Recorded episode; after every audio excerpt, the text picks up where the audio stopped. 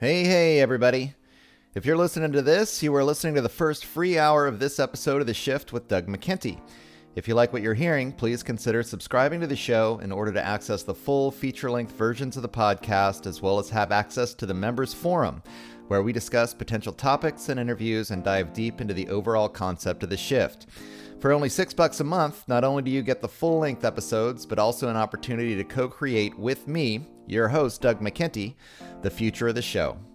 Go to www.theshiftnow.com or patreon.com backslash the shift and sign up today in order to help make the shift possible. Thanks for listening and enjoy the show.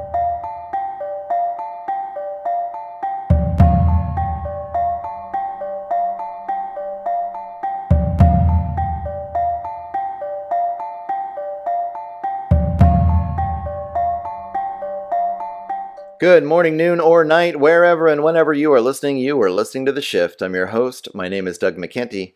This episode was recorded on March 30th, 2022. The interview today features voluntarist and homeschool activist Jack Lloyd.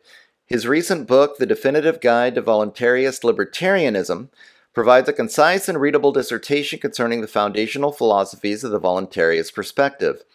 In this book, Jack describes how a free market system based on a combination of property rights and consent ethics can be used to peaceably distribute scarce economic resources in the absence of an organized state. Based on the foundational ethical construct that all human actions should be voluntary and free of coercion, the concept of voluntarist libertarianism seeks a society evolving based on the choices of each individual, rather than the dictates of some transcendent authority. Jack's property rights system allows homesteaders and others who labor the land to protect their work through the use of common law mechanisms for self defense. Interestingly, his vision does not include intellectual property or the enclosure of natural resources by any government agency, arguing that ideas and unclaimed resources exist inside the state of nature, which can only be owned through the application of physical labor. He goes on to address many of the common misconceptions applied to this libertarian philosophy and posits voluntarist solutions to issues often raised in defense of the status quo. This perspective does not provide a clear vision of the future, rather, recognizes that the future is unknown. What it does provide is a pathway to a present based on empathic reciprocity that offers nonviolent solutions to potential conflicts. Though controversial and difficult to envision in a world where government and corporate control of this process is ubiquitous, Jack answers questions such as who will build the roads and addresses concerns about how property rights systems can prevent the presence of gangs or warlords in the absence of state power. He goes on to address other issues such as cleaning the environment, parental rights, the development of free market police, and why corporations will not take over the world in a society based on non aggression. This conversation will dive deep into the concept of voluntarist libertarianism and provide a solid foundation for those who think a free society is possible. The book is an excellent read for those just getting interested in these ideas, and also provides a great perspective for those longtime libertarians looking for a synopsis of the belief system without needing to wade through hours of academic political philosophy. To find out more about the work of Jack Lloyd, go to www.volcomic.com and find his comic book series with voluntarist themes. Or go to www.thephilosopher.com for musings, art, and essays concerning his libertarian philosophy. If you enjoy what you're hearing, please like, subscribe, and share this interview on your favorite social media platform. We rely on listeners like you for distribution of this alternative information. Discover more about the shift, find hours of free content, sign up for the newsletter, or subscribe for feature length versions of each episode by going to www.theshiftnow.com. You can become part of the conversation by friending Doug McKenty on Facebook or searching at D McKenty on Twitter. And check out the Populist Papers on Substack for my personal perspective on politics, philosophy, and comparative religion. Enjoy this interview with voluntarist, author, and activist Jack Lloyd. I want to thank him for agreeing to this conversation, and thank you for helping to make the shift. Hey, everybody, and welcome to this 115th episode of The Shift. I'm your host, Doug McKenty. I'm joined today by author Jack Lloyd. He has recently produced a book called The Definitive Guide to Libertarian Voluntarism. And uh, it's actually a really great introduction, especially if you're unfamiliar with a lot of the concepts behind uh, this notion of voluntarism. It's a great introduction to the concept, uh, and I wanted to have him on. As many of you know, uh, I'm starting more and more to promote uh, my own libertarian belief system. For a long time, uh, I had been really looking for ways to find compromise. Um, I see the left right paradigm as, as so conflicting, such a divide and conquer technique that I've been trying to uh, figure out ways to find compromise between these left and right uh, sides of the same bird, essentially. Um, and just over the last six months or so, I've really come to the realization that I think this concept of voluntarism actually uh, incorporates both concepts. In a free society you're allowed to be as socialist or communist as you want to be. You can join any commune. You can uh, you know go out into the state of nature and, and claim a, a property uh, where you and your community can live however you want you can engage in any kind of market however much you want you can enforce any amount of property rights that you want uh, and i just came to this realization that you know, in a free society, some people are going to choose to participate in uh, a free market. They're going to trade. They're going to have uh, stringent, stronger property rights. They're going to uh, they're going to rent from a landlord. Some of the things that um, typically you hear as arguments against having a free market, and I just don't see how we can create a, a society uh, where there are so many restrictions on what people can choose to do. So I wanted to have Jack on uh, to just really kind of define this concept of voluntarism and uh, have an in-depth conversation about the notion. Uh, so, if any of you are are left-leaning, I think my goal now has become to uh, change to to get progressives to recognize that there actually are libertarians at heart. That if they really care about the people, uh, if they really want to help the people on a deep level, uh, then they should pay attention to this point of view. So, thanks, Jack, for coming on, and thanks for writing this book. Do you want to just start by letting my audience know a little bit about your history and why you chose to produce this work? Sure. Thank you so much, Doug. I really appreciate you having me on. As far as my work goes, I've been doing all kinds of different things within the liberty sphere for many years. I've, you know, really have probably done the full gamut of things now with the book that I just wrote, which is a nonfiction book. I also have my fictional comic book series, Voluntarist Comic Book Series.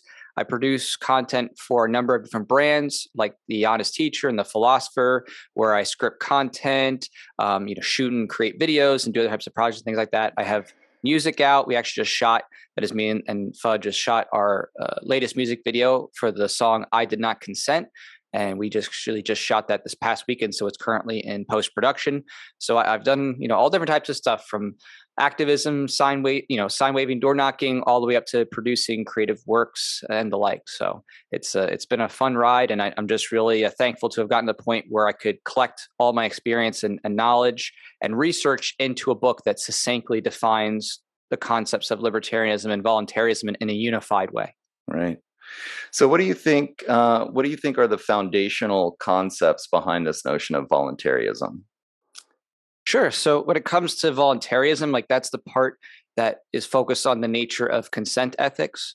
And what that means is that you're looking to see how we can maximize consent among people in their interactions and minimize the initiation of force. And getting there requires thinking about how people manifest their consent, whether it's as simple as you know just saying yes to something, or it's you know it's more complex, like there's a complex contract. There's a lot of details to it but no matter what it's a it's a focus on trying to respect each other's bodies and other physical properties without you know initiating force against other people and, and their stuff really uh, by seeking consent being actively minded about that and and trying to avoid assuming or or you know presumptively uh, uh, a, a, uh, thinking that you have a right to someone's body or property. And I think that there's a lot of different problems that arise from this when people assume they have a right to other people's body and, and stuff. And, you know, it's as simple as something like, you know, theft or, or it could be as, you know, more complicated and scary as murder, you know, rape and things like that. But again, a lot of what we consider to be harms against the individual revolve around the notion of consent. And if you don't have consent, you know someone being hit becomes an act of battery someone having sex now becomes rape you know and, and so on and so forth so consent really matters at the core defining voluntary human interactions mm-hmm. yeah i mean that's why uh, honestly i have a hard time understanding why so many people are so against this idea because basically it's just you know treat people nicely treat people well have respect for other individuals um, you know don't impose your beliefs on other people when they don't feel the same way about things that you do. Uh, i guess maybe uh, why don't you talk about some of the some of the pushback on this level? Why do you think so many people in our society feel like the state has uh, even an obligation to impose its will on certain individual actions and why it's so popular? I mean why why do people you know really believe that this is kind of a necessary course of action in the modern day. Sure so the i think the first part that's really important to, to take in with you know everything moving forward is the libertarian part and the focus on property rights. Without the understanding that each person should have the highest claim you know in terms of psychological respect each person respects the person's body uh, and, and the other person's autonomy um, to that body. If you don't have that, that property rights grounded, then it's very easy to rationalize initiating force onto others for any type of utilitarian end. And at the moment that you abdicate that, that ground level respect, then you can argue for pretty much anything. You could say, right. hey, we need to kill 100,000 people of this ethnic background because if we do that, we're going to save millions of lives otherwise, right? You could say, oh, we need to, you know, take money from everybody to fund this initiative because otherwise, you know, the world is going to be destroyed by some looming threat or whatever it is. If, if you don't hold on to that core respect, there's there's no limit to what you can rationalize in terms of, of mass violence. And that's really the foundation, I think, to upholding that respect uh, for each other's bodies is recognizing that people need to be able to say no and to not be forcibly taken from in order to fund whatever person's idealistic vision of what the future could be. It has to be done through convincing people and getting them to support you, you know, with their own choice. And the closer we get to that type of arrangement with human interactions, the more observable peace you will have because by the nature of it, if you're asking people for permission, whether it's you know, a business thing or just you know whether you're touching them or whatever, if you're respecting their boundaries of what they properly have a right to, you're not going to create that settle that seeming unsettledness about someone you know infringing upon you or or getting um, you know you could say like onto your body or into your property in ways that's going to you know make you uncomfortable. It's it's really that base level of respect that helps to reduce those conflicts and anxieties. Yeah yeah, I mean, a lot of people bring up. It's so funny to me. I mean, basically, my whole adult life, since uh, I myself started to be attracted to this notion, I've noticed that so many people have pushed back against this idea of property rights because they feel like a property rights system means there's the survival of the fittest and everybody's going to duke it out until one person owns all the property. They think that that is how it's it's just naturally going to end up that way and if we don't have government then you know it's it's going to be there's going to be like one ring to rule them all right and one person's going to end up owning everything by the nature of the system. What do you say to that? Sure. I mean, to me, that it's it's often silly to frame it that way because these same people are typically counter arguing that the government should effectively own everything. So if your complaint is that you're worried about right. someone owning everything, then how is having the government having a you know a claim against all people and lands and saying you owe us money forever, even if you paid off your mortgage? How is that not an organization that's claiming to own everybody, you know, and, and owning every, you know, by decree. It's, so it's, it's kind of silly. I don't think that that comparative argument really holds water. And then if we're talking about the empirical of, okay, what are those concerns about someone possibly getting close to or, or you know or, or, managing to try to buy everything i just think that that doesn't um, really hold up in the end because there's so many disparate interests of people owning land and there's so many different types of lands and things like that that trying to manage that just at least economically doesn't really seem tenable. If you think about just just a simple point of comparison right? Like the world trade centers you know in the order of you know 30 billion dollars plus in expense right? That's just two buildings in a city so, you know, that represents like some of the richest people in the world, right? You're in $30 billion. You're already like one of the richest people in the world. And what, you can buy two buildings? in the world. Right. So, you know, I mean, when you start to actually break down the raw numbers and how stratified ownership is across across the world, it, I think it becomes more obvious that in reality, the only way you get to this aggregated level of wealth and type of control is where you have a seat of authority from which to try to enact and steal at large. And that's what the government does. You know, a private business, if it's truly private in that, hey, you know, they have only voluntary customers, it's not the government subsidizing them or doing crony deals. If it's truly just, hey, people are buying it, well, then you have people, you know, having voluntary exchange because they want what they're offering. If someone's successful at that, then great. But they're not going to be able to, I think, um, afford to be able to buy up every single piece of, of property at existence, uh, you know, at that level. And and those people, of course, themselves are having competition with other people who are going to be wealthy, right? They don't exist in an isolated, uh, you know, existence that is, you know, it's not just like there's oh, there's only one or two people with money and interest out there. There's you know lots of different people and, and entities you know acting in a you could say corporate or organized form um, mm-hmm. um, that are acting in a different interest for why they want to buy or sell or this or that, and the you know the costs of upkeep and things like that. So to me, it's just it's not a very practical reality unless you're able to steal from everyone at large, like the government does, and claim that you get to own everybody by default. It's it's it's not real. You don't really get to that point unless you have that level of power and that kind of psychological shroud to cloak your legitimacy in. It'd be very it's very difficult. Yeah, it's interesting. I, I often feel like there's um, a certain projection that happens when I'm having conversations with these people where they're arguing for the government because they're afraid that private individuals are going to accomplish what the government has accomplished. And um, and then they have this notion which is interesting maybe we can get into this that the government though uses its monopoly on forests or its monopoly on property ownership in a good way because it's represented by quote unquote this democracy.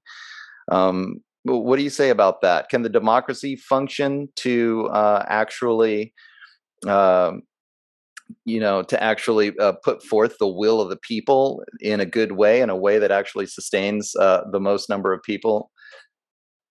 No i mean of course democracy never could because if you have a majority vote and there's no limits materially to what you could vote on then the majority through vote can make you know right at least within the system of, of the laws or whatever the government structure is things that would be unethical for individuals to do. If you would not be viewed as ethical as, as stealing from your neighbor then having 51% say yeah we could steal from the other 49% well then it's like well wait that's that's not helping everybody out if you think that oh well if we get a majority to vote on something then we could steal right? So uh, i would say the incentive structure of of democracy is that it will appeal to the lowest common denominator of self-interest um, and again, I say self interest just within the fear of being pillaged from. I think the perverse incentive with democracy is oh, if I don't steal from others first, they're going to steal from me, right? Because if you know that they have the other people have the power to take from you by force, then you're like, well, I need to stop them before they get to me. It's, it's a very perverse in- incentive. So democracy, you know, in and of itself is not an ethical thing, and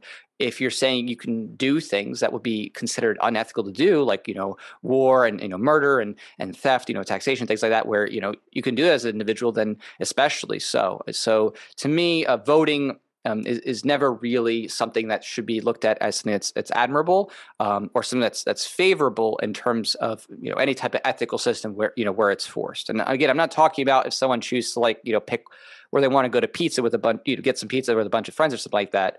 Uh, you know, we're talking about political systems of rule. Mm-hmm.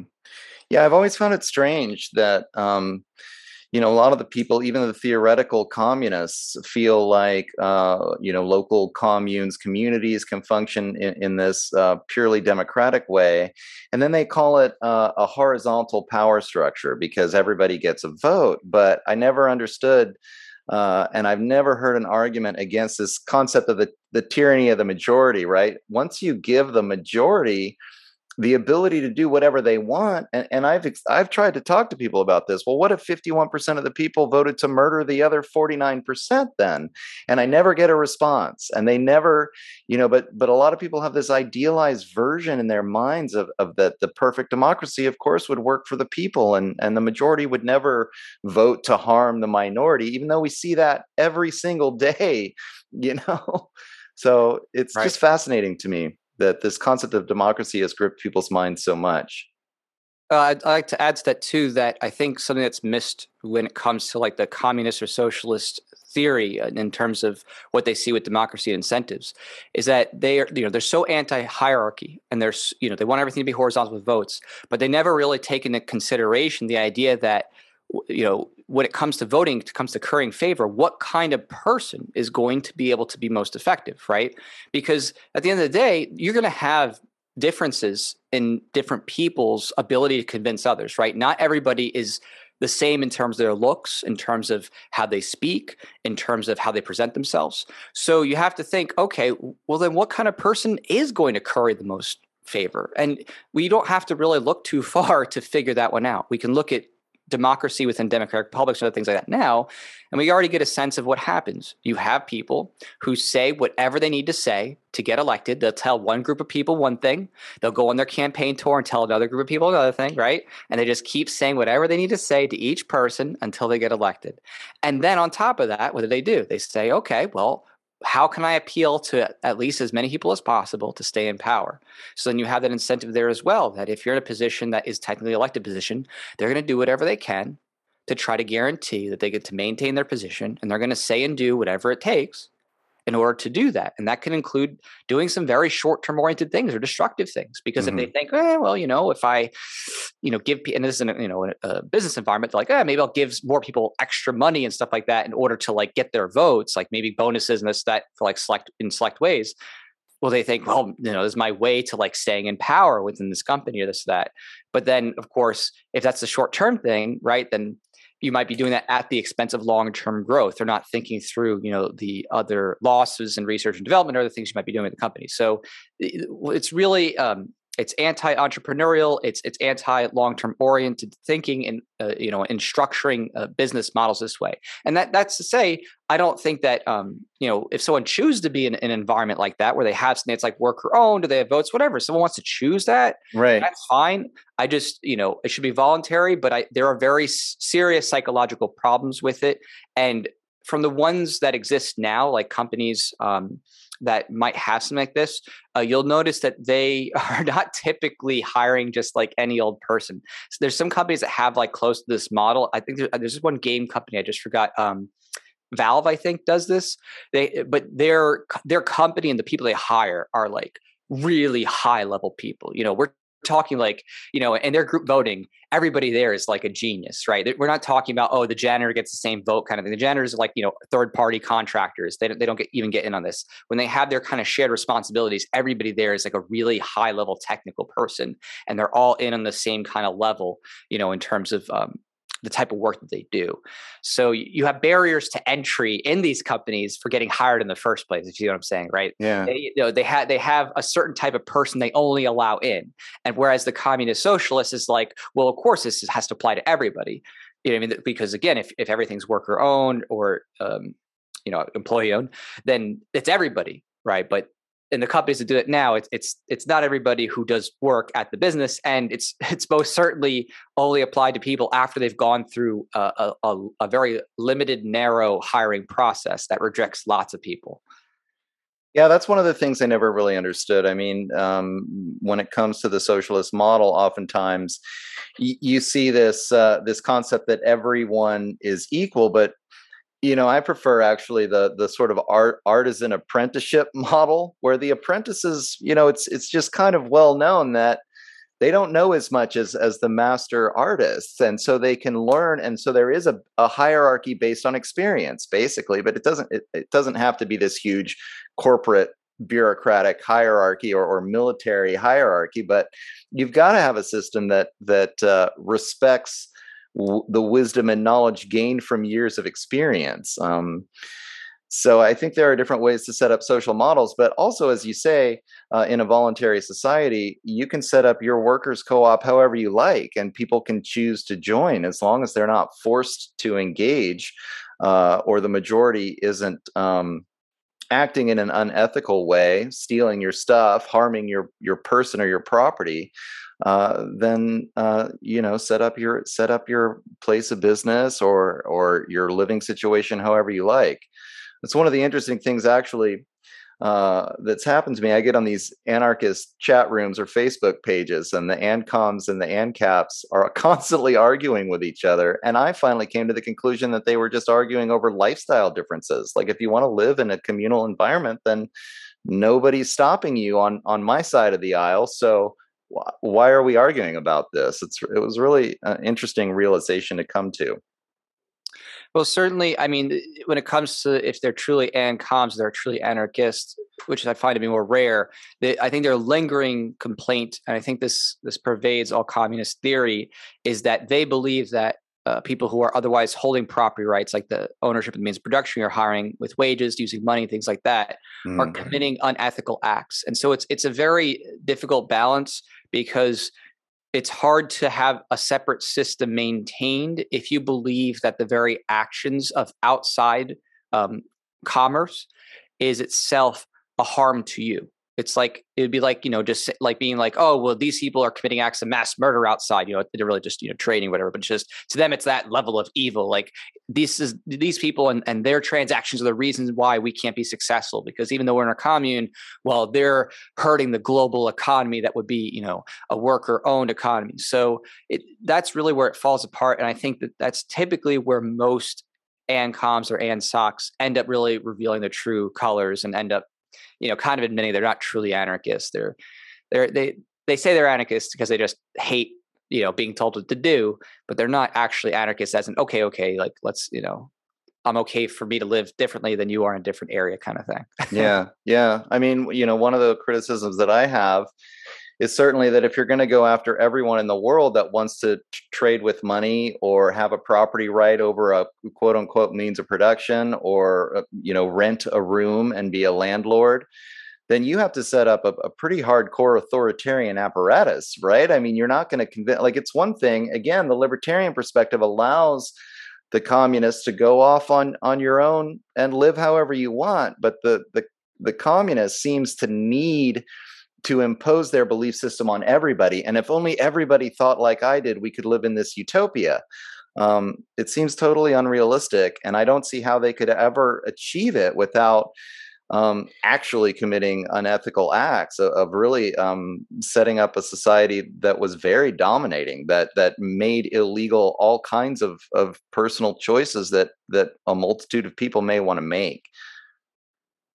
Right. Well, yeah. I mean, uh, communism is is class uh, warfare theory. So ultimately, with you know, with communism, they already have this pre-built-in idea that um, everyone who's in the bourgeoisie, you know, people who are the capitalist class, they're the ones who really control things, and you have to undo thousands of years of oppression. And if you don't undo that and return power to the proletariat, then you're not really bringing justice. That's why you know what a, a true communist wants to like you know kill off all the people they deem capitalists and then reorganize society violently by the state and re, you know reprogram things. I would say to me that's the more accurate description of what a typical communist wants. And you know there's communists you know who have great points about different uh, harms throughout history absolutely. Like it's it's not like these harms don't exist in terms of um, state and corporate cronyism and other types of uh, horrible mass murders and, and imperial acts. It's just that they have no delineation between private choice in terms of you know ownership and hiring and things like that. And the acts of mass murder carried out uh, through a through a state a private partnership or the like. You know like i think like the uh, east india you know uh, tea company like the uh, east india trading company and things like that. But that's you know they were hand in hand with the british government. They had their own militaries and things like that. So right. a lot of this stuff i would say really does revolve around um, british colonialism, uh, I would say a lot of Marxist theory and complaints does revolve around that. Even though, of course, there's been way more mass murders taking place throughout history from all different types of peoples and cultures and all different types of rules. You know, mass murder has been a very big norm, but they they tend to have a uh, a more modern Western view of uh, the current disparities. So. Yeah, and and what I think is actually interesting is that at least according to like the Marxist dialectic, that they actually i mean even though they want to they they feel the need for this violent overthrow of the quote unquote capitalist class i think that um, they absolve this class of the of the uh, ethical imperatives um, that have been broken uh, through colonialism by just calling it a, a, natural historical progression. You know, we're naturally progressing through this period of capitalism into the next phase of communism. Whereas, as you point out in your book, the the individualism that's promoted by this concept of voluntarism is based on this system of ethics. So I would look at a you know a colonizer as just being someone who's committed a murder or committed a uh, an act of fraud or you know created a protection racket um, and I do think this protection racket. I think the protection racket is government. It exists today. It's it's a continuation of this uh, system of of colonization that's been going on for hundreds of years. But I can point to it as an actual moral failure rather than as some kind of a historical inevitability. Do you see what I'm getting at? Uh, yeah, I mean, I, in terms of just you know the accurate description of, of all the actions, I would say anywhere where it's where the actions are involving one person or group of persons carrying out acts of, of conquest, pillaging, and mass murder, you know, the core of that is is just the lack of respect respect to bodily property rights. Yeah. Um, and when it comes to the, the, different conquests of the past, you know, with the various, I guess you could say, uh, uh, colonial uh, endeavors from you know Spain to, to the UK, there there was many different types of, of issues that arose where many people who were killed, it was it was like governments versus governments in some ways. Um, and that I think that gets missed too. Is it's there's too much of a glorification of like native tribes, like as if oh everything was hunky dory and there was all ethical, even though you know there's mass human sacrifices and other things like that, like burning children, you know, in worship of gods and mysticism, um, and and and, and those kinds of things. You know, it, it's it's not it's not one or the other. It's it's like there was both bad things and you don't you don't undo the bad things until you stop and say okay hold on a second hold on. What's actually going on with who's doing what the specifics the actors and actions? And it's just it's it's a common tragedy across the world that there are certain people and groups of people who wish to rule others and to do so while stealing from everyone at large. And they want to keep up that rule uh, by claiming a, a kind of mystical divine right or claim that they're a sun god or that they're you know sent from the gods. I mean this was the norm from much of human history in terms of rulers. Most most rulers uh, you know was kings or whatever type of you know emperors this that. They almost inherently had to have some type of mysticism to tie to their right to rule because if they didn't then they wouldn't be able to indoctrinate people to accept it as readily. They needed something that would that would affix their inevitability. And without that, you get a lot of people who would try to take over that rule or fight back. So they they try to be proactive. That is, these these particular rulers try to be proactive uh, by rooting mysticism in with their rulership so that way people would just go along with it and i mean that's carried on even to this day i mean there's still there's still yeah. people who are, who are claiming that you know their their rule is is by the god of the gods and things like that, which is is you know mind blowing to me. But it's it's it's a sad you know tragedy of of mysticism and mystical thinking and and that mixing it with uh, the statism. So. Yeah, I mean, I, I think there's a good argument out there that right now, uh, scientism is actually kind of a replacement for that that old mysticism um, because uh, oftentimes now especially over the last couple of years we've seen science as the excuse uh, though not a lot of uh, objective conversation about what the science really is or even uh, objective conversation about uh, what is the philosophy of science how does science work can science prove a, a truth that then uh, allows you to break these ethical principles and encroach on somebody's um, body or property. Um, but it's often used as an excuse these days. I think very similarly to the way that the divine right of kings was used, you know, a few hundred years ago to justify these similar behaviors. Right. Yes. well, I mean, science is an act of uh, of uh, thinking. It's it's not you know a, a, living thing. It's not personified as, as some type of uh, you know independently acting thing. It's it's just a methodology for investigation. So i agree with you that uh, you know science the concept has been you know attended to be personified or anthropomorphized in a way to get people to believe that like it acts on its own. And there's this thing called science that you know you can go see and it tells you the truth. And right. it's comedic to me because that that type of encapsulation is probably like the most opposite of what science is about in terms of the, the methodology of investigation. It's the literal opposite, which is supposed to be not based on author- authority or authoritarianism. It's supposed to be every single person's individual ability to investigate, question, you know, test a hypothesis and and, and seek out validation uh, to either get closer to a conclusion or end up moving away from the conclusion and, and coming up with a new hypothesis. So I, I, completely agree that you know once science becomes this type of objectified thing and, and used as a means to, to silence dissent, then you know it, it's becoming its own type of religion and a worship of um, an idealization that of course just doesn't exist. It's it, you know it, it, this doesn't science is not a living thing.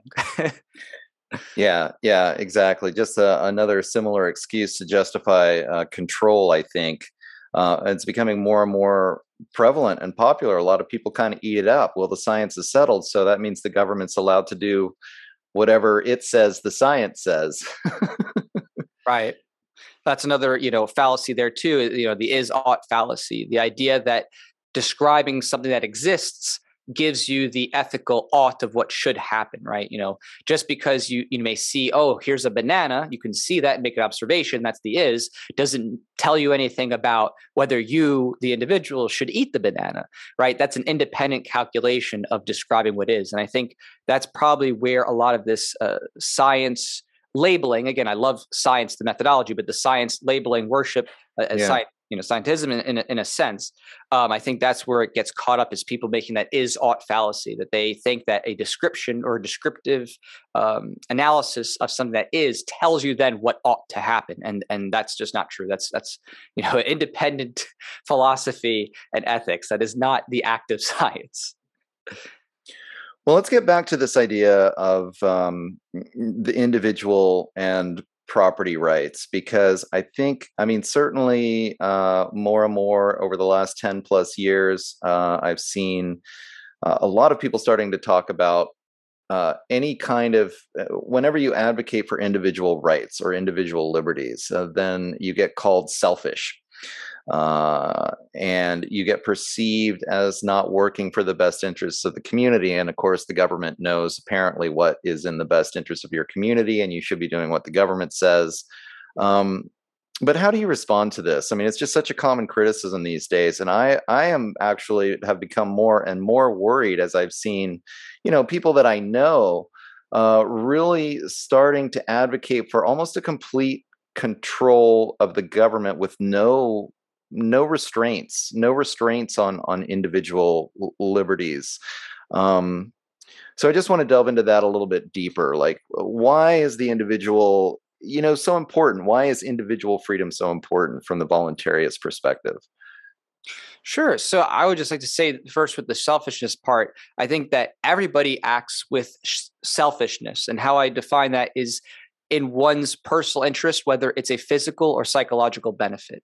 If you are even sacrificing a part of your body or doing something that might feel harmful to you for behalf of another person, even if it's not a material benefit, you might have a psychological reason, something that you love about the person, you care about them, or you know, maybe you have a greater sense of like, I'm helping out my fellow man or woman, whatever it is. You don't do anything that you both have no material physical benefit for and have no psychological interest in right? If you have neither of those things, that's right. called I'm not doing this, right? You have to have at least one of those in order to do something. If you have no psychological interest and you have no physical material benefit, then that means, oh, hey, I'm not, you know, I'm not doing it unless, of course, you know, someone's using mind control on you with some futuristic thing. But again, that's that's not really what we're, we're getting at here. So I, I always like to think about that because I think obfuscating uh, the nature of, of self interest and selfishness um, does a lot of harm because they assume that um, being self-interested is somehow a bad thing. In reality uh, being selfish in other words having your self-interest in mind is probably one of the most important things to being able to get to the point where you can actually help others. Um, right. and that comes from the idea that if you are not in a good place physically and mentally and financially right it's much harder to help other people if you're suffering right? If you're in bad health if you're really poor and struggling to survive right? If you're mentally distressed it's hard to help others when you yourself are suffering, right? So the first step to I think uh, self care and being able to even have the ability to help others meaningfully has to stem from being able to have wholeness within yourself, to have peace and happiness and a good framework of thinking, right? When you are in a better position in your totalness of your being, you're then going to be able to more meaningfully help people, especially where you have access. And it's it's even harder, right? If you don't have the ability to take care of your basic needs, then you don't even have excess with which to give somebody. You don't have excess of your time or resources.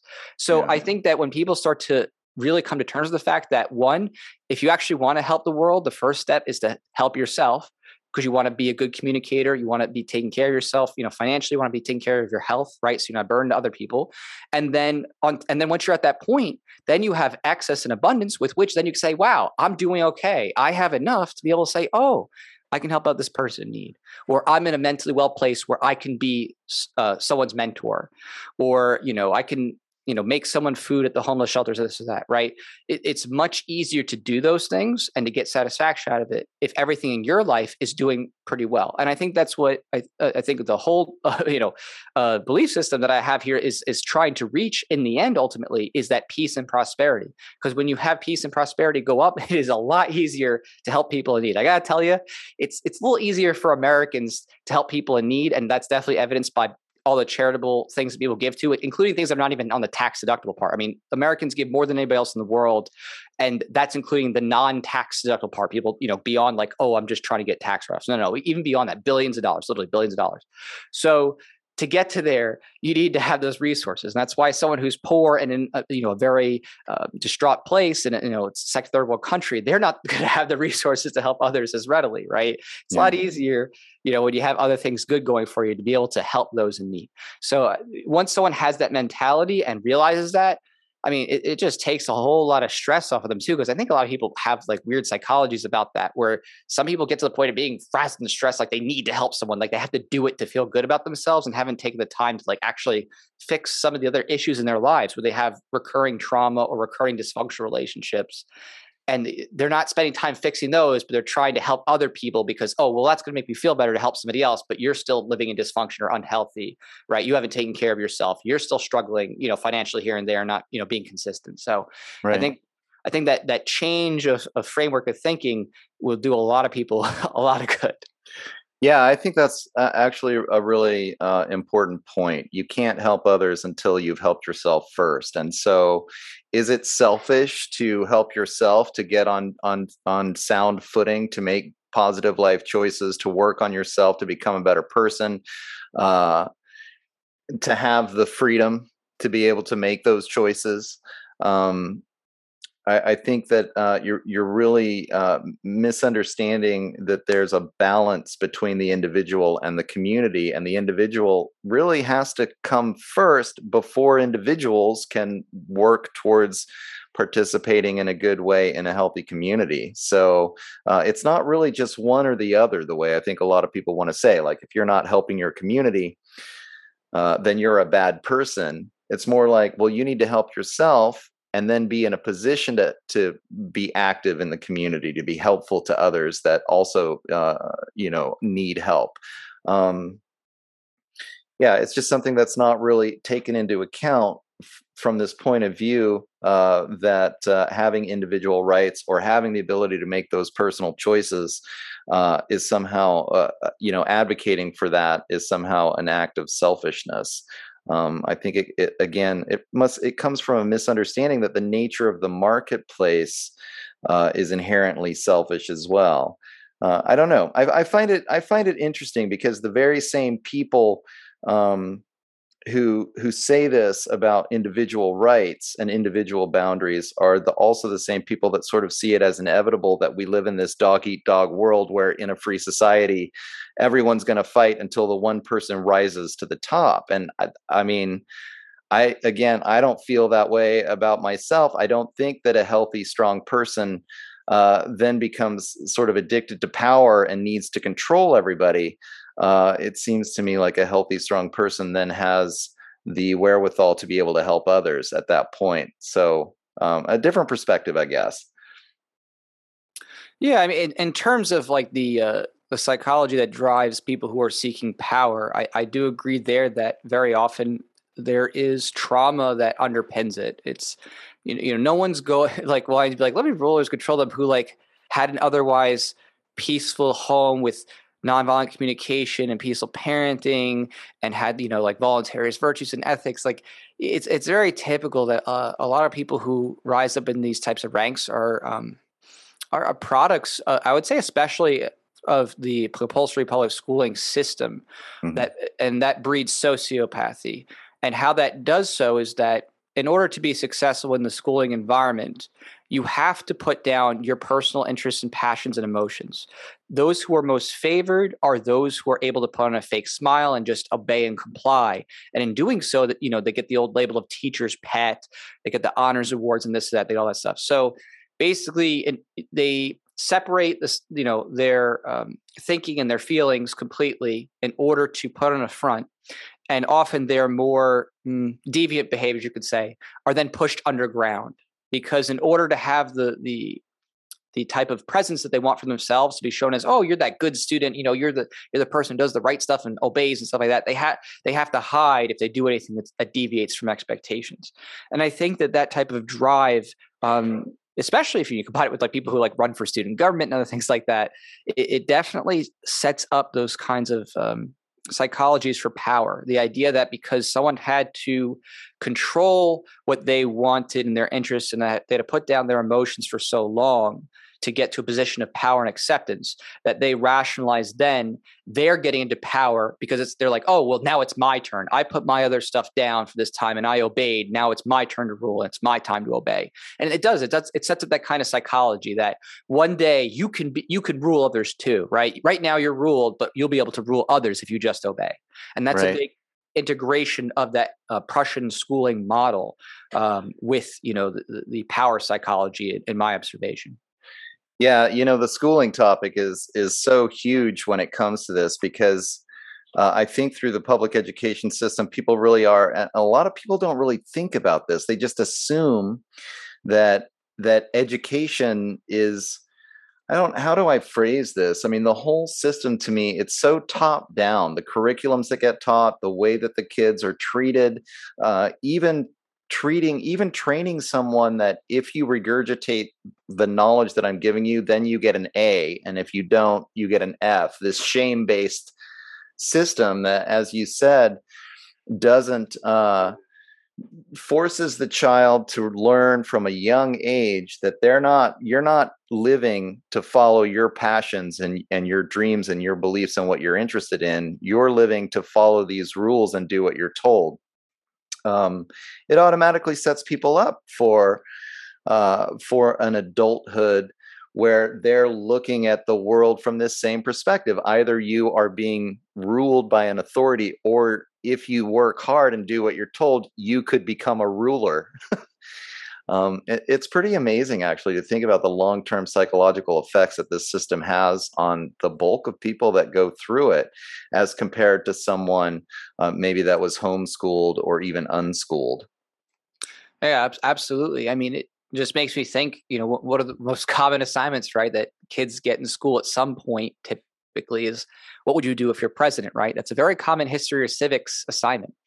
And that power fantasy, is is really what underpins i think the obedience this idea of you know you must obey and be controlled but one day you'll have power too and you can control others. And it's um it's really sad. It's it's sad what is done to kids um, to just try to get them to you know follow the dictates of state bureaucrats that you know ultimately of course the goal is just to weed out those who are not compliant or who you know just don't have the ability to comply and to celebrate and elevate those who are most willing to obey so that they could be handpicked for various positions um, in the current political and economic uh, you know environment.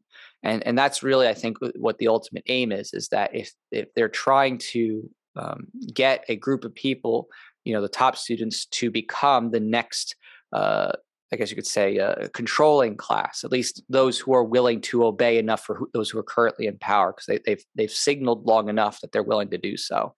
And uh, you know, it, it's just horrible what is done to these kids, uh, you know, in that environment. And uh, you know, I'm a huge advocate of, of unschooling, getting kids out of compulsory public school because it is just pure child abuse, and it's it's something that ultimately erodes young people's natural curiosity and innate desires for learning. And I'm a I'm, a big advocate actually of like academics. Like I'm an ap- academics fan fan, and even for those who are into that type of, type of learning, it also puts them into a one size fits all policy. So this type of of, of thing I promote with unschooling is not even just tied to you know kids who'd rather work with their hands or something like that or who are more artistic. This is this is something that pervades the whole system. When it's it's a one size fits all policy, jumping through the hoops, signaling at the right time, and that's how you get your A. The whole goal is to see who is the most obedient ultimately. Yeah. Yeah.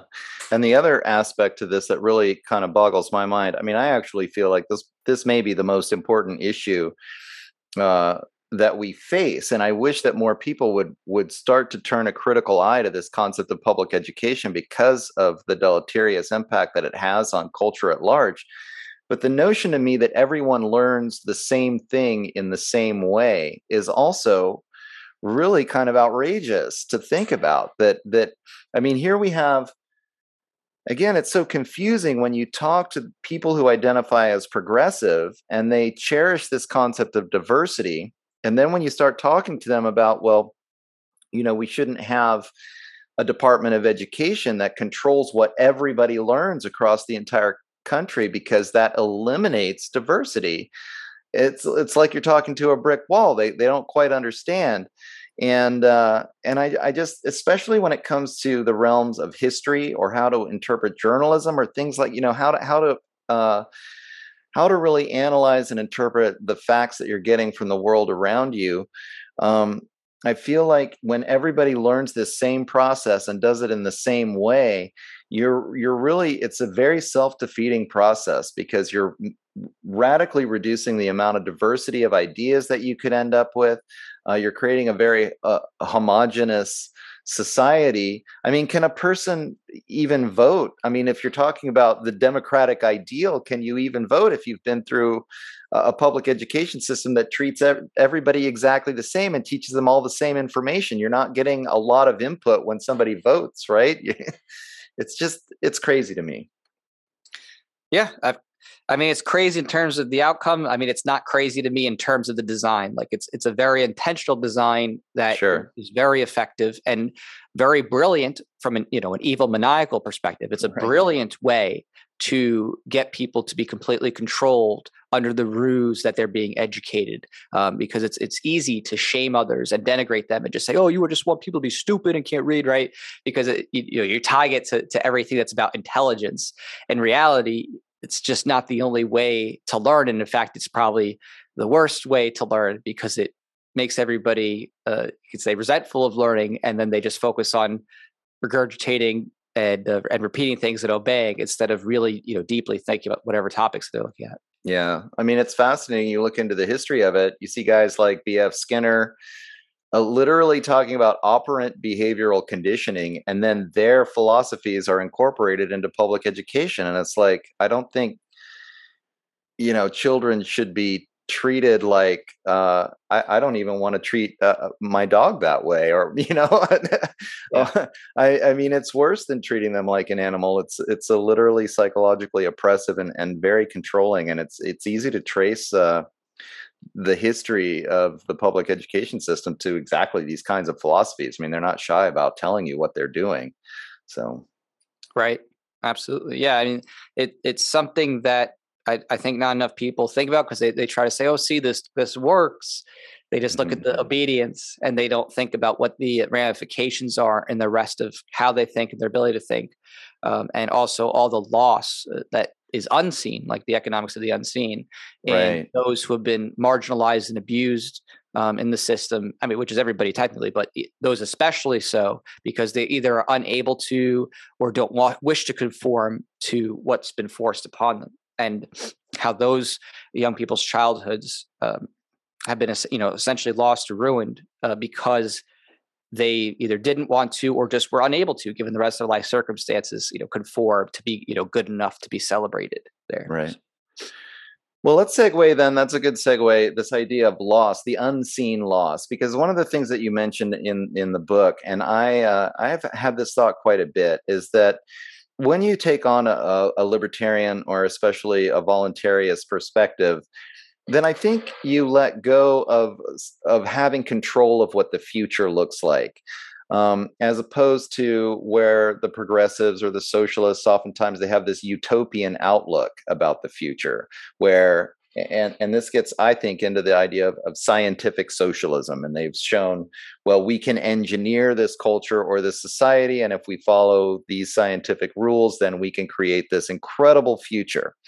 But one of the things that you mentioned in the book especially when it comes to problems like the problems of who's going to pay for who's going to build the roads the one that we always hear uh, and it's like well you know i don't know I don't actually know how the future will work because there's 8 billion people on the planet and somebody can come up with an idea that I you know can't foresee and that's going to become the social norm because it works so well. And um, I just wanted you to to kind of comment on that. You mentioned that a couple times in the book you know? I don't i don't know what the future will look like because i, I think that's a, a major characteristic actually of voluntarism is being able to let go of that feeling that you control the future Sure. I mean, it, just a simple uh, thought that kind of backdrops that, you know, if, if you could perfectly predict what the future would be and, and how it should be, then that's an argument for central planning. Then you'd have the reason why there should be a centralized government that plans everything. If they can know for sure what everybody wants and needs at any given time to you know, build up to a perfect future, well, yeah, then of course that's the that's the exact reason why the government should plan everything. But uh, as we know, economically, uh, that is uh, just impossible because every single person has a, a, constant fluctuating state of wants and needs in any given moment. And the only way to actually deal with those constant fluctuating wants and needs in any given moment is for people to have total economic freedom so that they can make choices in the moment as is best for themselves. Uh, it's just it's very difficult to try to plan what every single person's really needing for dinner that night, and what yeah. you know, other possibilities might come up in terms of like sudden discoveries in uh, allergies or just not feeling it that night or or whatever it is. You know, it's just there's so many different variables that, that come into play with uh, with those changes that the only way you can really meet those is allowing people to be free to choose and to support what they do wish for, and that which is not supported goes away. Because again, you you also don't want a bunch of waste, right? You don't want a bunch of stuff being made that people actually don't want. And now some people will will say, well, there's a whole bunch of waste in capitalism now with like companies making all this junk of this stuff that you know they need this that. I said, and to me, I say to that, I said, yeah, that's abundance. That's there's a difference between waste and abundance. Abundance is when you've already met the needs and there's extra waste is is literally like oh we need to meet people's needs. Oh now they're starving because we didn't do this right right? That's that's that's a big difference here conceptually. And at this point the only thing that keeps the abundance from making it to other places readily you know that would need it more if you're talking about like second third world countries and stuff like that is those very governments that literally pillage the people there and enslave them and sell off their you know the natural resources in that area with special crony deals that all the leaders get the money and nobody else in the region gets it and the property rights not respected and so on and so forth right mm-hmm. so the reason those other people are exploited in second world third world countries is because those governments don't respect their property rights. They, you know, they're not there saying, "Oh yeah, the individual sovereign, everybody needs to be, you know, respected." Not even like the minarchist, you know, kind of ideology or tradition are they are they doing that kind of thing? It's it's completely exploitative. So it, it's something that has to be uh, reconciled with with the reality that we want to get to a point of having so much abundance beyond the you know basic needs of just you know meeting people's survival needs right just not dying right water food you know, cl- you know, clean enough air, shelter, stuff like that, where you just need that just to not die. We need to get beyond that. And of course, in many places, people are well above that and, and wildly beyond that. But getting there for the rest of people can't happen if you're disrespecting those fundamental ethical principles. Mm-hmm. And that's really not that hard to see that those are not being respected when you see how many different governments are, you know, out there all across, you know, Africa to Asia engaging in, in true warlordism, you know, and having like mass genocides and, you know, persecuting people like crazy political persecution. You know, you think about China and like, you know, the, the Falun Gong, uh, uh, uh, the, uh, the uh, country Muslims, you know, you could say that kind of movement, that kind of thing, putting millions of people into into jail. Like you, you just have so many different clear cut examples of governments not respecting individual sovereignty and stealing from people and committing acts of mass murder. So you know, anybody try to say otherwise, it's like yeah, it's not very hard to take a look at the actual situation and realize they're not really being respected in their property rights at all. right. And I even think a lot of the criticisms of quote unquote modern capitalism are because it, even in, in the most capitalist societies now, it's not really a free market. I mean, there's all kinds of of forced centralization. I mean, sometimes I've actually, for whatever reason lately, just because people talk about the accumulation, the centralization of wealth, Uh, certainly, the corporate system has been able to do that. But in, in a truly voluntarious society, I think there would be, for example, stock markets in every city. Any kind of major uh, metropolitan area would probably have their own uh, stock markets, even currency markets, currency exchange. It's almost impossible. Again, we're getting back to what would the future in a truly free society look like.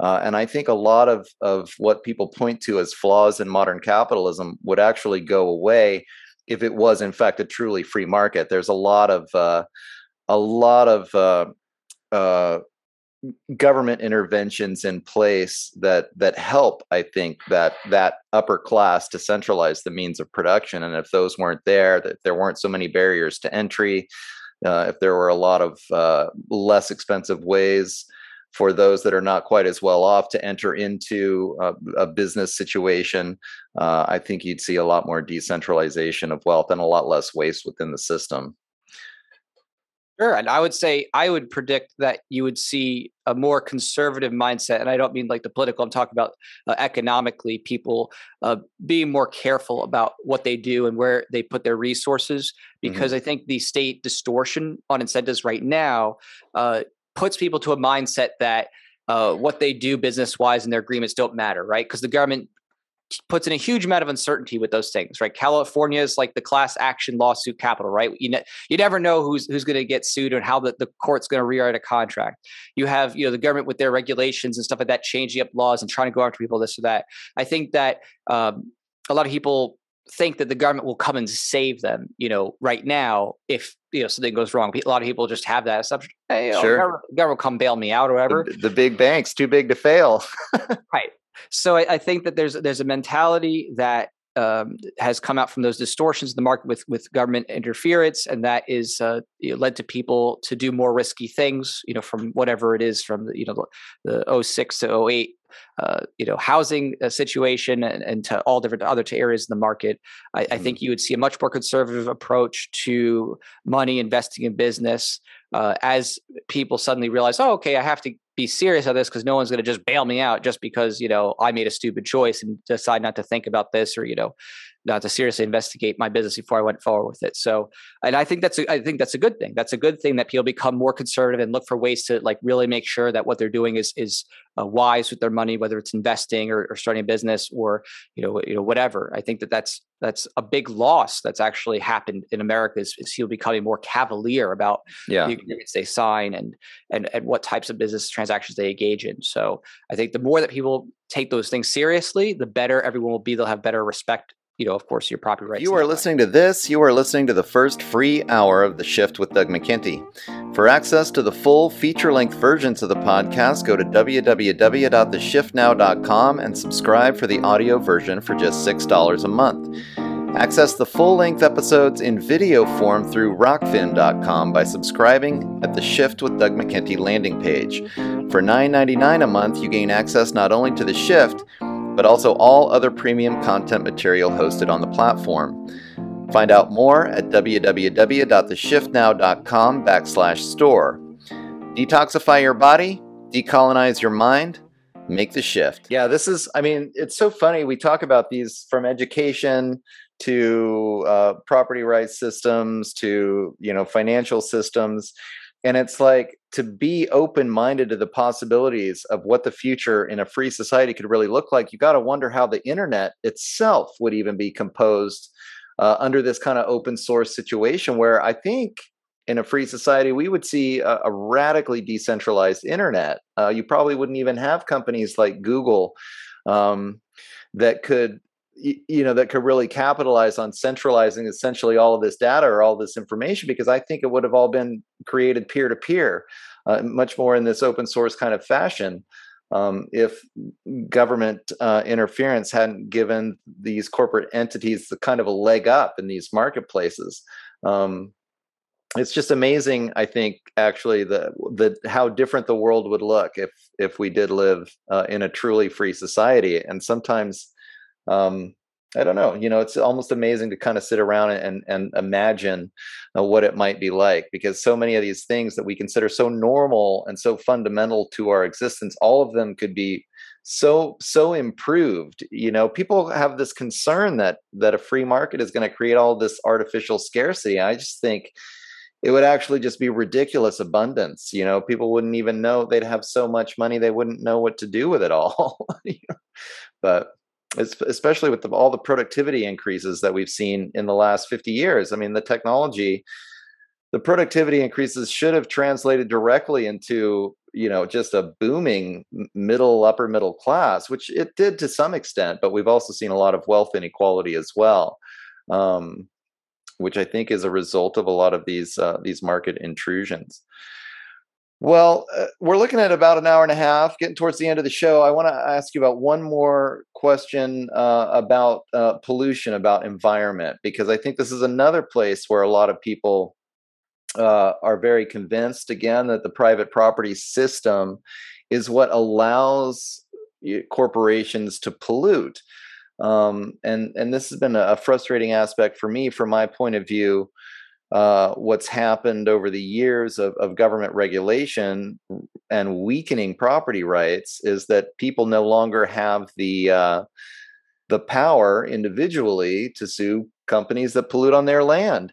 Um, and instead uh, these three letter agencies will give will give them a slap on the wrist and yet uh, when i go out into the world and try to explain to people how a, a property rights system can empower them to clean up the environment uh, it's just almost like they just don't believe it you know it's it's something that they can't it, it's so it's the opposite of what they've been told to believe they think that strengthening the regulatory agencies is the only way to do it um, and you mentioned this as one of the objections to voluntarism in your book, so I thought we could uh, maybe conclude with this with this topic.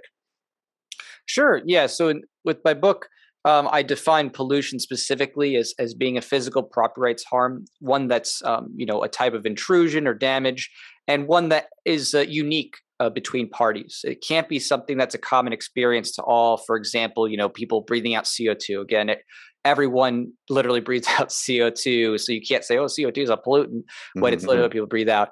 So when it comes to uh, pollution and property rights, I, I, really focus on how the government is, is really the core issue here in terms of excusing actual uh, real intrusions of, of, you know things like uh, toxic pesticides or chemicals being released on people's property and stuff like that because the government will either limit liability or will get permissions uh, for certain types of pollutive acts. I think the Chinese government uh, was was definitely one of those big parts of that in, in terms of uh, they just you know basically tax companies. They'd say, yeah, of course you can pollute, just you know throw us a couple bones and you can you know pollute, right? You know, trash in, in, the river. So you know when it comes when it comes to these types of concepts, when you have strong property rights and you can't pollute or get some other people's property, uh, then you end up seeing the people, the businesses who are engaged in this type of activity having to be more responsible about how they dispose of waste. So I think that that's just you know the core of that is that where there's a specific intrusion, specific harm, um, that person or company should be held liable for that type of damage, and where it's something that's a shared experience, you know, like everybody's you know using cars and and uh, electricity other stuff like that and you're like worried about how that might affect the environment again you, that's something you have to convince everybody to change behaviors on you know where, it's something of common experience not just you know some discrete actor to actor thing right. you know that, that's a that's a change for culture and business and uh, you know something that again there's there's nothing wrong with that there's nothing wrong with saying hey here's an efficient energy solution that you know is safer overall for the environment has less pollutive effects I, know, I think of nuclear energy as a great example of that as you know for replacing uh, coal um, even though many coal plants already have you know filters on them and stuff like that that capture a lot of, of the carcinogens it's you know it, it's just another means to that end of trying to diversify energy uh, sources um, you know with with fewer dangerous byproducts. So it, it, it's something that over time of course i think in a truly freed market will trend toward um, that which i think people uh, find both the most efficient convenient and of course uh, the least harmful to them you know in, in terms of, of making things more pleasant for their lives because you know most people just don't like being around a bunch of smog and a bunch of trash typically you know it's not mm, like yeah. they want those people are like you know i want to live in a heaping pile of trash and i want to go outside and like you know breathe pure smoke you know that's just what i want today you know so well it's amazing to, to hear i mean i hear stories about people that live next to a petroleum refining plant or something like that and then then everybody there is getting cancer because they live next to this plant and they have no recourse they can't just sue these guys and say you know what? You know this is i live uh, this is my property my body is my person you can't you know you can't have these these carcinogens floating into my lungs on my property, uh, causing me cancer uh, without paying the repercussions for that. Um, and even like you say, like things like uh, I don't, I think the society wouldn't evolve to have common pollutants um, if in the 1930s. I mean, it's kind of funny. My mom used to tell me these stories about living down the street you know, I don't, she lived miles away from the coal burning power plant, but they used to have to wipe the walls on the inside of their house and to clean from the from the smoke from the smokestacks from the from the power plant. And i just thought like why couldn't you sue those guys? Like couldn't they have come up with a better way? I actually think that um, energy production probably would be something done at everybody's house you, you know would be more of an individual thing in a free market because it's too expensive to build the massive infrastructure that it takes to you know like get electricity from house to house when it's pretty cheap to have you know a windmill on your house or these days some solar panels or whatever alternative technologies may have popped up. Um, but the government decided to have this centralized system and lo and behold there we have it. It's the only choice that we've got but um, I definitely think if people were empowered, I mean, I think about the those poor people in Flint, Michigan. That's another great example where that water and and all the conversations about it that were going on, even when it was in the news, were never about the companies that polluted the water in the first place. Uh, you know, they were never to be held liable. It was always about the the government failing to provide the clean water to the people uh, or the government doing what it took to get them clean water. It was never about the the automobile companies that trashed the water. so so I just thought that was fascinating. It's like so many ways that these guys get off the hook, and uh, like you're talking about in China, I've heard the same thing. Uh, here with the Environmental Protection Agency, where they basically allow companies to poison us a little bit, you know, we're, we're allowed to get poisoned a little bit depending on what the EPA says is the legal amount of poisoning that we can get that you know that we're allowed to have to endure rather than saying hey you know i don't want your poison on my property. It's hurting me. Uh, and i have some recourse some way to stand up against these guys uh, through through the system of law. Um, so I don't know. You know, this is just such a fascinating conversation for me because people, again, they they tend to think that capitalism is just this outrageously destructive force that that trashes the environment and impoverishes people and, and toxifies the environment you know that they're living in uh, when in fact a, a, true voluntary society based on these free market principles i think would just empower everyone to like uh, keep their property clean and there would be no way even larger organizations corporate organizations couldn't step on that because if everybody in in the area chose to sue because they were you know all their property got polluted if if if Ford Motor Company dumps something some poison into the river and it floats downstream and gets on a thousand people's property but they can sue uh, there's some pretty big ex- incentive to uh, keep the environment clean on the on the part of these people that maybe uh, are producing toxic substances. Seems like a no-brainer to me, but very few people really pick up on this.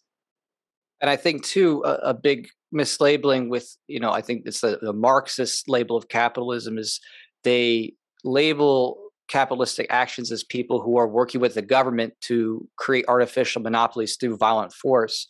And I think that this ties in you know, with the energy and pollution thing, just thinking about how many different types of uh, more natural alternatives in both medicine and production were shut down by the government with hemp um, and with banning marijuana and other different types of things, uh, you know, in the early 20th century. And this mm-hmm. was done to protect the interests of the Rockefellers and other people who had um, you know a, an interest in having uh, oil and steel uh, be the main uh, products um, and aluminum, uh, and instead of opening up the market to other alternatives for what could uh, you know end up becoming uh, a product that would develop you know bodies for cars or you know hemp or using it for twine or for you know building houses or uh, for food and and the like and even for energy so i think there's quite a few inventions uh, that have been shut out of the market that would have actually helped people live uh, healthier uh, more prosperous lives um, you know with, with, lots of advancement if it was not for that cronyism that took place with yeah. the government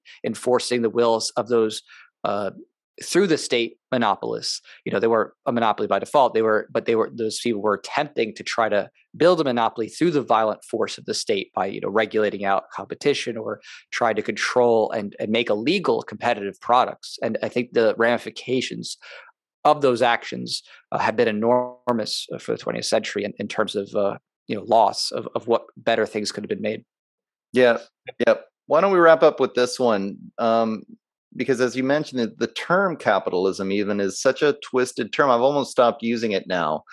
Uh, i almost always say free market or free market principles when i'm talking just to make this clear distinction because so many people have this belief that it does come from the marxist interpretation of that a free market would naturally evolve into this crony capitalist state.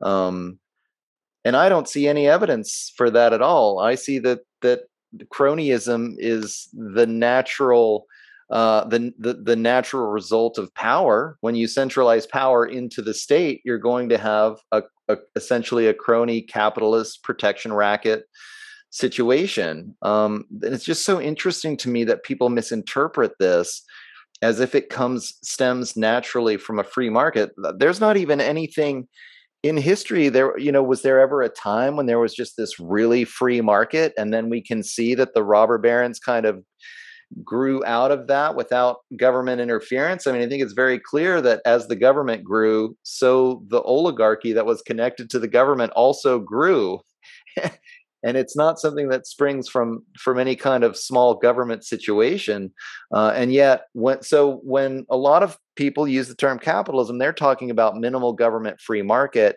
and yet others really interpret it as essentially the system we have now of crony capitalism. Um, how do you deal with that? You know i mean uh, what, what do you think is going on? I, I just almost feel like you know you can't have a conversation with somebody unless you define your terms and this word seems to have multiple definitions, and nobody wants to change their definition. So they're even on the same page when they're having a conversation about these things. Right. Yeah. I mean, I just use capitalism how I want by defining it first, but I, am not tied to it. If I need to communicate something, I can, can talk outside of it. I just think mm. that when it comes to the word capitalism, if someone's already socialist, communist, they already are tying it to someone who is actually using violent force, which to me is kind of funny because when you're saying that you're using violent force to achieve your aims, you're no longer enacting market transactions. You are now the state. The yeah. state is a mafioso organization that forces the goods and services on you at the threat of a gun. So if you're saying that these crony or they're just capitalists, whatever, that they do so because they're using violent force and they're working with mercenaries and soldiers, okay, well, you just described the state. You're not describing a capitalist. You're not describing somebody who's in the market and who's out there trading. You're describing the state. That's what the government does. They say, hey, you are going to subscribe to our services or else we're going to shoot you. So eh, to me, it's it's a defining characteristic that that delineates the two concepts. But I mean, again, you know, it's I don't need the word necessarily to to talk about what I'm speaking to, but mm-hmm. I often find that people who are hung up on that have a lot of intellectual baggage that they have to overcome regardless of the term. The term's just the tip of the iceberg. So yeah, yeah, that's exactly the case. It's just so interesting to me that, um, as you say, those that identify with this this uh, communist or socialist or progressive perspective, uh, they just automatically leap to this definition of the word, and it, it's it, it, the fascinating thing about it is I think you're exactly right to compare the state to a protection racket or a mafia or a uh, an organized crime syndicate. And I, I even think if you look at it, the corporate government system is pretty much set up like a cartel, and you can explain it that way. And people who are voluntarists or advocates for a free market can can observe this. Um, this kind of goes back to my earlier point about how I think Marxists really see capitalism as this inevitable or or this version end stage late stage capitalism uh, as this sort of inevitability through this historical dialectic. And um, I think you've got to get rid of that dialectic and you've got to get into these ethical principles that you describe in the book. When you start looking at human interaction from this ethical perspective, then you can clearly see when somebody's being unethical. When you start to impose these kind of hypothetical historical dialectics on the situation, not only do you remove the the culpability from those who are just bad actors, these sociopaths that that have taken control of the system. Um, but I think it makes it really difficult to to even really observe what's actually going on, you know. And then, and unfortunately, well, this perception of history is what's taught in the public schools, right? And this is what everybody kind of assumes is going on. And I, I don't think it's a very accurate portrayal. But uh, anyway, I guess we could wrap it up with that. Do you have any final comments you want to talk about that and uh, let people know uh, where they can pick up the book and, and find out more information about your other work? I appreciate you having me on, Doug. Um, in terms of my other work, uh, one of my main websites is volcomic.com. That's V O L, like V is in victory, V O L C O M I C.com. That's my uh, website for my comic book series. It's a lot of fun. Uh, one of my other major pages is The Pholosopher. That's T H E, The Pholosopher, spelled with a P H O. So instead of I, there's no P H O L O. S-O-P-H-E-R, pholosopher.com, pholosopher.com. So um, those are two uh, of my website pages. And then, you know, from there, you could probably link to a million other different projects and other things that I'm working on. There's just too much, too much to cover uh, in, in short. And then uh, if someone wants to check out my book, they definitely can. It's, it's on Amazon. Um, so it's just uh, on there as, as, a print copy. So I don't have it in digital yet. Maybe one day I'll, I'll do digital in a in an audiobook or something like that. But for now, I want to do a print because it's you know I like that cover. It's it's nice artwork. Yeah. So yeah, it's not a crazy read as you can see. It's it's a relatively uh, short. It's very attainable, and I intentionally did that because I know there's so many Liberty books out there, and the biggest complaint I hear, it's like, oh my gosh, it's a 900 page treatise. I'm never going to read this, right? So I want to make something that was succinct to the point that you could get kicked off with, but it, you know, do it in an evening or, or, or two days, something like that, and not feel stressed about it. Like I wanted to be something that someone could, you know, put by their bedstand and just know, hey, yeah, I can, I can get through this, whatever. Yeah. So yeah. I just want to get people uh, introduced to the concepts, understand the basics, and set them on a path of understanding how those uh, principles and ethics kind of coalesce and, and help guide human behavior. So. Yeah, sounds good. I definitely recommend it. As you say, uh, so much of this political philosophy can get bogged down in some pretty deep uh, and lengthy uh, dialogue. So um, to be able to pick up this book, get the basics uh, in, in, a pretty simple format, uh, I recommend it for anybody that's curious about what they just heard in this conversation for sure. Um, if you're unfamiliar with the idea of voluntarism, uh, and you uh, you want to get a good foundation, then uh, I'd recommend that you pick up the book, and I'll have the links uh, in the show notes for sure. To Try to turn people on. So. Um, thanks, Jack, for coming on. I'll let people know that uh, you've been listening to The Shift. I'm your host, Doug McKenty, and you can find all of my stuff at www.theshiftnow.com. Uh, you can just, if you want to get involved, more involved in the conversation, I am on Facebook, uh, my personal page, Doug McKenty, on Twitter at D McKenty, and uh, my uh, Substack blog is called The Populist Papers. I've been doing more writing lately, so if you're interested, then you can check that out, subscribe to that, and you'll get uh, the podcast there as well as my uh, written work. So thanks everybody for checking this out, and thanks again, Jack. Thanks for your work. Thanks for coming on. Thank you, Doug. Take care. You bet. Take care. Hey, ladies and gentlemen, and there you have it. That was my conversation with uh, voluntarist libertarian Jack Lloyd. Uh, I highly recommend the book, uh, The Definitive Guide to Libertarian Voluntarism. Uh, it really was a, a concise um, version of what can become very lengthy and and uh, very in-depth arguments about political philosophy. But what he did was he kind of condensed all of that into a few really important concepts, uh, and then answered a lot of the questions that people have when they're confronted with this uh, strange and bizarre idea that we can live in a world based on non-aggression, uh, and figure it out, figure out how to how to make it work without uh, giving people uh, as wide a latitude to make choices about their own lives as possible. I, I've been attracted to this philosophy uh, since the early 90s when uh, I read a little bit of Murray Rothbard, and it just kind of clicked that, you know, I don't think the government has to be in control of these laws. I think that people can choose different ways that they want to defend their property and their labor and their person and their personal belongings.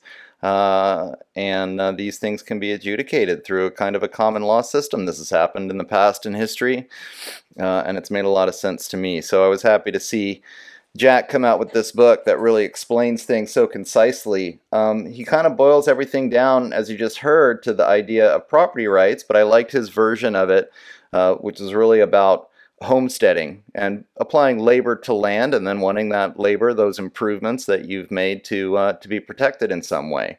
Um, and then he talks about consent ethics, which is something that's been on my mind a lot lately. Just in terms of the bigger picture, um, as many of you, if you've been listening, you'll know that I've been frustrated with the left right paradigm for a long time.